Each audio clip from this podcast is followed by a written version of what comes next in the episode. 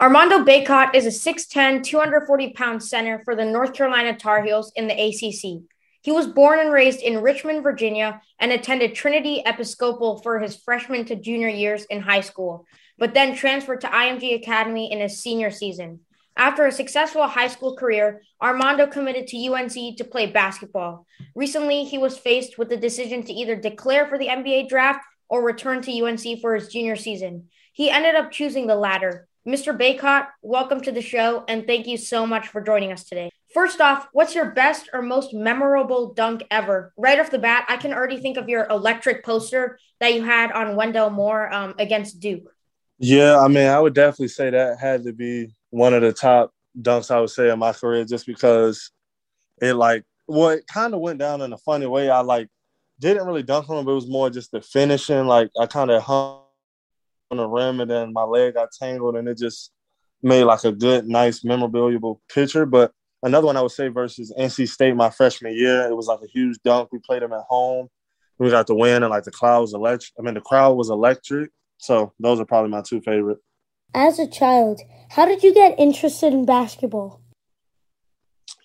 Oh, uh, I mean, I was just kind of tall. I didn't start playing until like the, I don't know, like the fifth grade, fifth or sixth grade. So I was kind of a late bloomer, but I was just kind of tall and just I got tired of playing football, so I just wanted to try something new.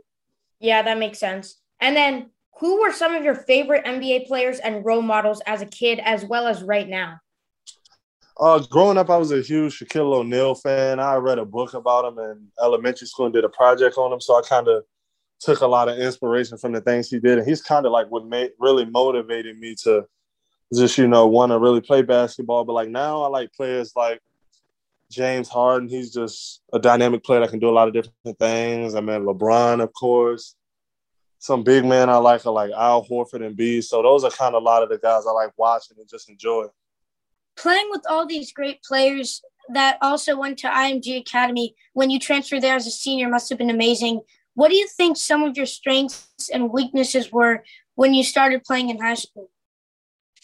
I mean, IMG was a great school. Something I looked at. I was actually deciding between Montverde and IMG, so I was just kind of stuck trying to figure out which one of those schools I wanted to go to.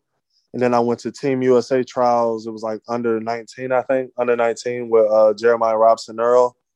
And he kind of like talked me into uh, going to IMG. We both had played well with each other at Team USA, and I saw the chemistry. So we just ended up both saying we'll go to IMG.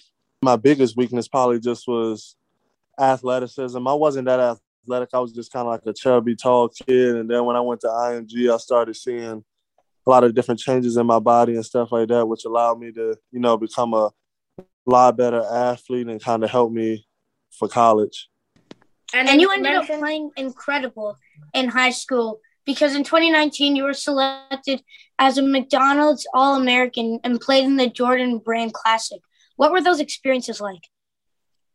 Uh, I mean, it definitely was once in a lifetime experiences. I mean, being able to say you're a McDonald's All American and just being able to tell my kids and stuff like that this definitely was a huge milestone. And where I'm coming from, well, where I come from, it's not that many um, McDonald's All Americans. So just being a part of that elite list and also the Jordan brand too is just huge. Just being able to, it's one of those things you dream of as a kid, and just it coming to fruition was huge. For sure, that makes a ton of sense. And in 2018, you also competed in the FIBA U18 Americas Championship, where you and Team USA won gold in that event. How how proud were you when you were selected to represent the USA in that tournament? And then when you ended up winning it, how did you feel? I mean, just like kind of like the McDonald's All American game and stuff you like dream of and wish for as a kid, and just being able to just um, be selected to the team, it was good. I mean, it was a stressful like week or two just trying out. There was so many good players that didn't make it, and I mean, it was definitely huge for me to make it. I mean, it was a huge confidence boost. I mean, I feel like coming out of there, that's when I started realizing like I was pretty good at basketball and I could do something with it. Coming out of high school in 2019, you were ranked a five star recruit by ESPN, who also graded you a 94 and ranked you as the number 18 overall prospect in your class.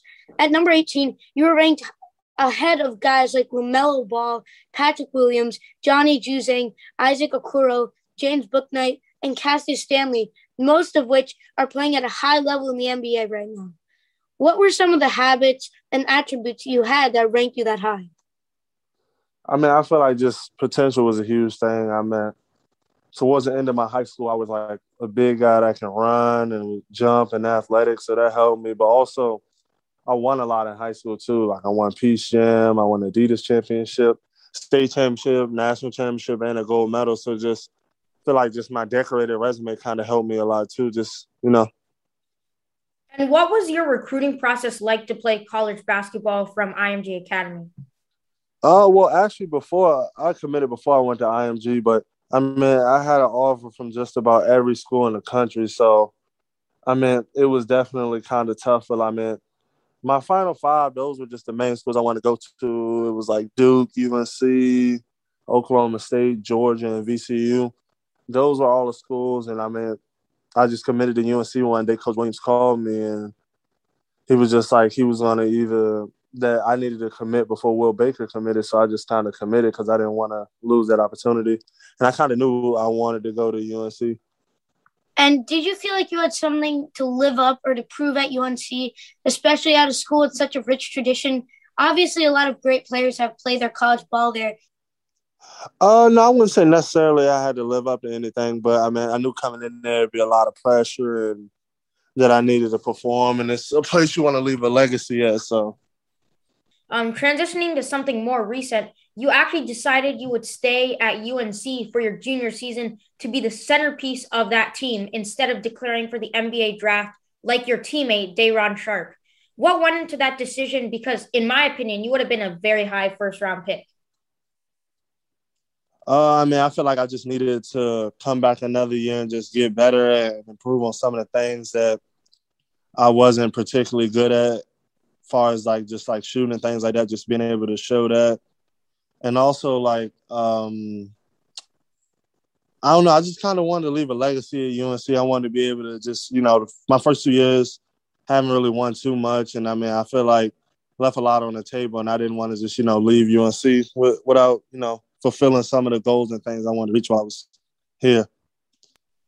And you ended up making a big jump from your freshman to sophomore season in terms of stats, which led you to be selected to the All ACC third team. What was running through your head when you realized that all your hard work had finally paid off? Mean, it was a bittersweet moment. I was excited about that. It was just more like, what's next? I want to get better the next year and uh, try to win Player of the Year and things like that. I wasn't satisfied. You also earlier you said the kind of impact that Roy Williams had on you in the recruiting process, and he also recently retired and was one of the greatest coaches ever in any sport. So, what are your thoughts on him, and what are some of the best memories you had with him? Yeah, I mean, coach retiring. I mean, it was a shock to all of us just because how competitive he is, and I mean, he really loves the sport. But I mean, he had a hell of a career, so I mean, he was the type of guy he could retire at any point and be a legend. So I mean, I was just happy for him. I mean, and just some of my favorite moments. I mean, it's so many. It's kind of hard to pick from. I mean, Coach Williams, he was a great guy, and I mean, I had a lot of fun with him in my two years here. And I mean, he still comes around, and we still I still talk to him all the time. So he's still here. And talk to us a little bit about his successor, Coach Hubert Davis. How does he like to run things, and what are you expecting this coming season? Yeah, I mean, I feel like it'll be kind of what we did last year, but just more of a sprinkle of some of Coach Davis things. He wants to play a little bit more versatile and do more four on one end and let the big shoot a little bit more if you're a proven shooter. So, I mean, it'll be a little different, but I mean, Coach Davis, that was a candidate that all the players wanted. Um, he's a great guy, good recruiter, obviously. I mean, he's just so relatable to all of us. So, yeah, I mean, that's what we expected one, and we were glad that's what we got. And speaking of Coach Williams, he also runs the UNC basketball summer camp that both Arsh and I have attended and we really enjoyed. And what is that experience like for you as a player where you get to meet the next generation of talent and big UNC fans that are also very interested in basketball? Yeah, I mean, it's great just being able to um, work at UNC camp and meet all the kids because I mean, it kind of gives me a chance to kind of reflect and like kind of go back on when I was a little kid and like how excited I would have been if I had the opportunity to, you know, work the UNC camp, and I mean, just interacting with kids is a lot of fun and entertaining. I mean, you know, kids are silly, so just them running around and going so hard, and just even down to them arguing with each other, it's all just fun. I mean, it's all out of competitiveness. You mentioned you were recruited by Duke and UNC um, coming out of high school, and they're both huge programs and have a huge rivalry, and they're both getting new coaches over the next year or so. So, do you think the rivalry between UNC and Duke will still be as intense as ever? Yes, I think it will be. I think it'll be a little weird, I guess, for like the first, maybe first time they play against each other, just what I wanted the historic coaches there. But I mean, Duke and UNC is a rivalry, not just the coaches. It's a rivalry for between the schools. So it won't be a huge change. Over time, it'll stay. And when you reflect where you are right now, what is a piece of advice you wish someone told you when you were younger? Uh, I would say just stay in the moment, not look ahead. Just control what you control, and just look at the right now versus the past or the before.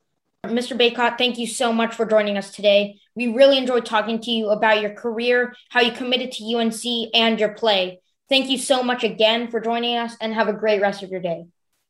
No problem. Thank you.